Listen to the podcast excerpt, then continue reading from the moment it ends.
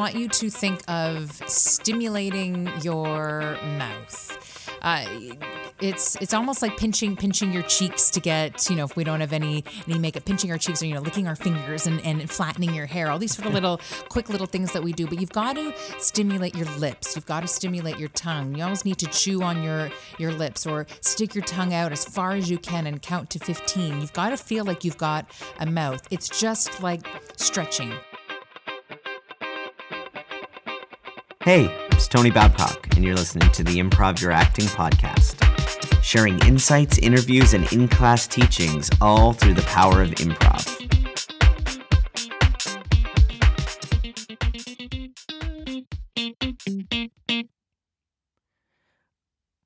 A few years back, I was cast in a long-running animated T V show. It was a dream job. Growing up, I loved cartoons, and to my friends, I'm known as someone very wacky. Being on the show, the idea of getting to voice a character that was younger than me and vocally very different than me, it posed a lot of challenges, but it came with a, a bundle of excitement. I jumped at the opportunity. I remember preparing, getting ready to go in with feelings of anxiety mixed with feelings of joy and excitement. I think the anxiety surrounded the fact that uh, to me, this seemed very big, and I didn't want to mess it up. I think we can all identify with that. I went into my first recording day and really got schooled. I really learned what it was to work on a show of this caliber with a director who was very well respected and had won Emmys. Now, I have to explain that I wasn't doing a voice like my own for this show. It couldn't be further from my actual voice. I'm gonna defeat, I'm gonna you, defeat you with my, with my Beyblade. Beyblade. A lot of fun and appropriate for a character who was turning thirteen.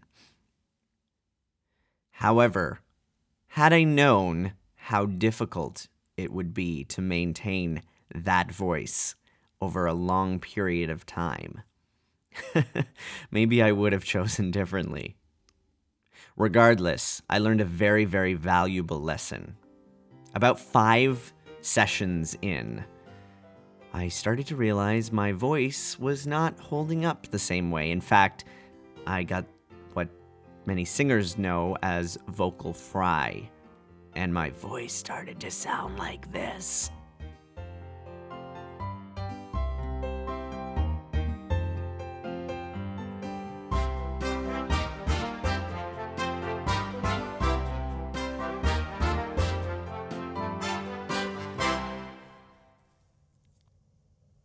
My guest today is an executive public speaking coach who plays both in the world of the arts and in the corporate world. Please welcome Lauren Ferraro.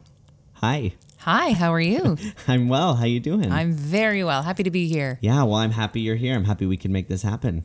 I was very much looking forward to speaking with you today about voice and speech, and I think that's a big part of the actor's tool belt and something maybe that we don't talk about enough in the arts. It is the actor's tool belt. So before we before we put the belt on, oh boy, tell me about you and how you got into the arts. I was born.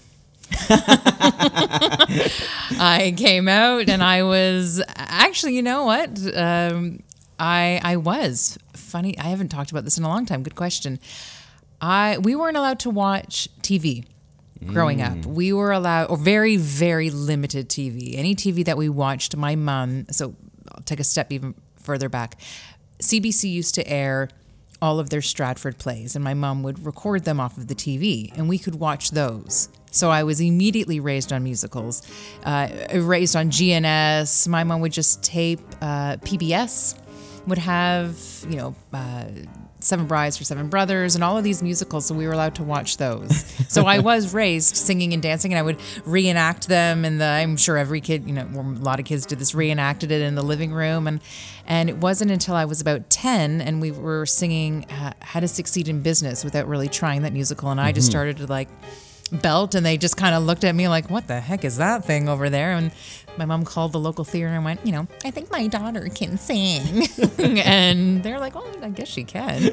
And the rest is history. Off I went into my musical theater world for years and years, and I loved public speaking. And then I just realized we all need this, not just in the in the arts. We all need to know how to speak about a service or a product, have a dialogue in some kind of way. And when you're on stage and when you're talking with someone, it's it's not enough to, well, I, I, I talk and I have a voice and that's what I need. Your job is to bring words and emotion to life. And if you don't vocally know how to do that, it's not just a matter of, well, the other side of the room won't hear you. You won't feel it either, because mm. you feel words, right? Speech yeah. is physical. Yeah, big time. Well, that's a great segue into my first question about this, which is really...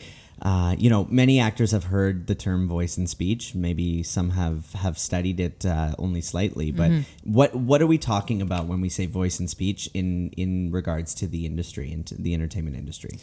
You're you're talking about an, ar- an array of things, not just articulation, you know, breath, resonance, text, phonation, you know, mm. all of those sort of steps that we that we have to learn. And there is a process. You learn to breathe first. Then you learn how to resonate, which is how sound vibrates in your body. Then you go on to words. And once you start creating words, then you pick up your your script. And and, and it's not a fast process. We have to remember we're dealing with muscles.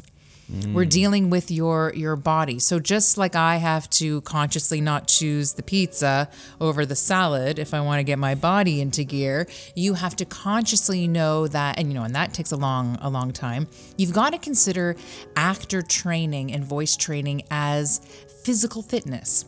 I'm dealing with the human body. It doesn't matter what your medium is. You're all trying to get something out and affect someone. And you're you you can't say to me, well, it's a singing audition, so I, you know, I did some trills or I did some la la la la la. Have you worked out your your feet? Have you worked out your your your, your knees? Are those lubricated? Because you're going to be standing there. They're they're your foundation. So we have to understand that it's your entire body mm. that I'm training when you're talking to someone else. And if not, you're just not serving the the text to sound very, you know, artsy, yes, yes. but you're just not serving your partner, you're not serving the room, you're not doing your job.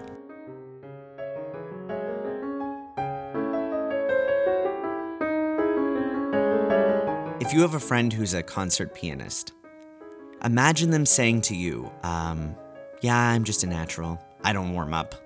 I just uh, go out there and, you know, follow my instincts, riff, yeah, see what happens. Imagine a cinematographer saying, oh, I don't really figure out how to use my camera. I just kind of, um, you know, turn it on and hope for the best. Or the dancer saying, oh, I just go out there and move. Whatever happens, happens. I think we're seeing a trend here. Why is it that we actors are the laziest of all artists? Do you work on your voice every morning? Or do you just wing it? You just hope that your voice will be there when you need it. Do you work on your breathing? Chances are you probably said no, because most actors suffer from what I call lazy, lazy actor, actor syndrome. syndrome. Lazy actor syndrome can be characterized by a general sense of laziness. It affects up to eighty-five percent of actors in the world. Lazy actor syndrome consists of the subject, the actor, deciding they don't need to do anything to prepare for their acting. They're a natural. They can do anything. They wait, sit on the couch, watch Netflix, and when an audition comes up, print out the script, casually look it over, and know they're fine. They never work on their voice, because their voice will just be there. If you're suffering lazy actor syndrome, please try the following antidote. Start working on your stuff.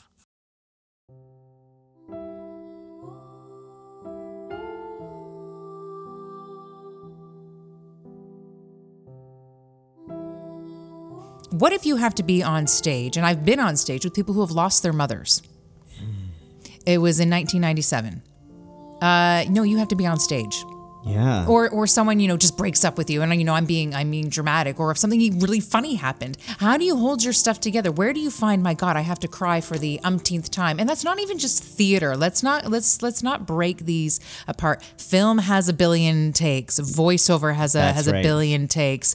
You have to do your crying scene, and then we have to reset the whole set again. So there's always that time, that delay. So what do you need to do to get back into that zone? Because we do have things that happen outside our lives, and they affect our performance. And in in your back pocket has to be the toolkit to get you through that. Right. And, and you can't hurt yourself. I mean, I mean, never mind vocal health is a whole other thing. So to get back to your original question, it's articulation. So how is sound in my mouth? Am I sort of, you know, mumbling like this? And and if you think that a boom mic in front of you is enough when you're in film and television, it's not. A microphone picks up what you give it. Mm. That's it. Your job is to bring what's on that nothing piece of paper to life. And you you are not doing your job point blank if you are not training your whole body in movement. You've got to take movement classes as as well. You have to be that athlete, that performance athlete. Well, I think that's what's really resonating, ha, resonating with me right now. It, you're like, I've heard that one so many yeah, times. So but many. That's what's really uh, uh, resonating with me right now is what you're saying is it's it's your whole body. Voice voice is your whole body. It's what you body. eat the night before. It's mm. it's it's it's are you, you know, when I was when I when I was young and and training, so we were all waitresses, you know, cl- classic. I was not about to have an audition the next day and talk all all night till two in the morning asking people if they wanted fries with that. Right. So when I would do voice training, because I I would get my larynx massaged, I had laryngeal massage. Again, it's just like getting your calves done. You have to think that this thing that you can't see really is like your calves or going to physiotherapy. So I got my larynx massaged. I would have voice lessons, and I would take the menu. I'd memorized it by then, but take it to the my voice coach, and we would go over my beer list. Take a breath in. Coors, Waterloo Dark, da da da. How can I not jeopardize my voice while I'm doing the job I have to do? And I and that's how I train oh. actors as well. I say, where do you work? You're working at Starbucks. Great. How many times do you yell out next or Mary or, or cappuccino, da, venti, da, da, venti, da, da, double foam? So we have to know, we have to learn how to incorporate this work into our everyday, because your everyday is probably not, you know, it's paying the bills, that right. kind of thing. That's so interesting. I never even thought about that. That's but, why I'm here. But I, that's why she's here. But it's but it's everyday. It's everyday maintenance. Voice is, is every day, and and as you say, uh, it it affects everyone. But let's talk about actors. So what what would be, for anyone listening now, what would be a piece of advice in terms of maybe a sh- a small little warm up that they can do? Uh, let's say when prepping for an audition. Basically, I want you to think of stimulating your mouth. Uh, it's it's almost like pinching pinching your cheeks to get, you know, if we don't have any any makeup, pinching our cheeks, or, you know, licking our fingers and, and flattening your hair, all these sort of little quick little things that we do. But you've got to stimulate your lips. You've got to stimulate your tongue. You almost need to chew on your, your lips, or stick your tongue out as far as you can and count to fifteen. You've got to feel like you've got a mouth. It's just like stretching. You would never mm-hmm. go for a run and not, you know, try to stretch out your hamstrings.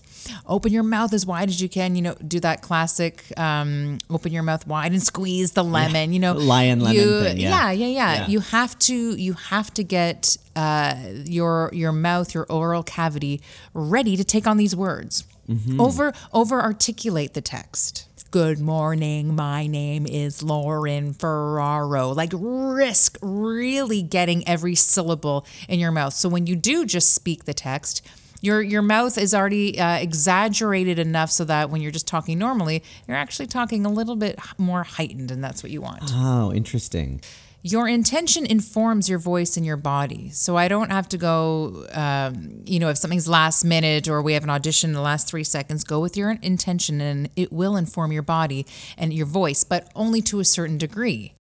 I mean, for me, that's that's improv, right? That's the mm-hmm. idea of of uh, cuddling up with the unknown and, mm-hmm. and welcoming it, and without I th- seizing. Yeah, exactly. And I think what you said is really great, that we build up this practice, this tool belt, this strength in our voice, so that we can relax and let go and just mm-hmm. let it play, right? Yeah, let you it- have to be. If you're if you're if you're tight and closed, you're not you're not going to feel anything that you're doing. You're also not going to receive anything that the other person is giving you. I mean, great speakers. Great uh, voice artists, let's say, I don't want to say just actors, voice artists know how to also uh, shut their mouths. Close your mouth, open your ears, mm. and breathe in and out as you are listening. Don't listen while holding your breath. You're not listening. You're just standing there like a mannequin. Mm-hmm. There's no oxygen coming to your brain. No, and that's when we go, oh, what's what's what's my line? What was I trying to say? And we go, oh, get up here. If you actually, actually... You're literally opening up your brain and putting the words in. I love that right? image. Yeah. That's great. It's true. Well, um, we're basically out of time, but... It's good, because I'm hungry and need to go home. Yeah, we have learned so much from you, uh, Lauren, and it's just been a pleasure. And I, I think every time you're around, I I think I, I try to be more resonant in my voice. Do you sit up straight and all that yeah, kind of stuff? Yeah, all of a sudden I'm like, oh, Lauren's here. What's happening? My body's... A- am I talking clearly? um, no, but it, you've really given us a lot of uh, food for thought. And and this is a wonderful platform, and, and I think it's great that you're you're doing this. Well, it's a pleasure. So thank you for being here today. If we want to find out more about you, Miss Lauren Ferraro, uh, what can we do to find Ooh, out more? Just put a .ca at the end of my name, lauren ferraro dot c a. Fantastic. Well, thank you very much, and I'll see you very soon. Thank you.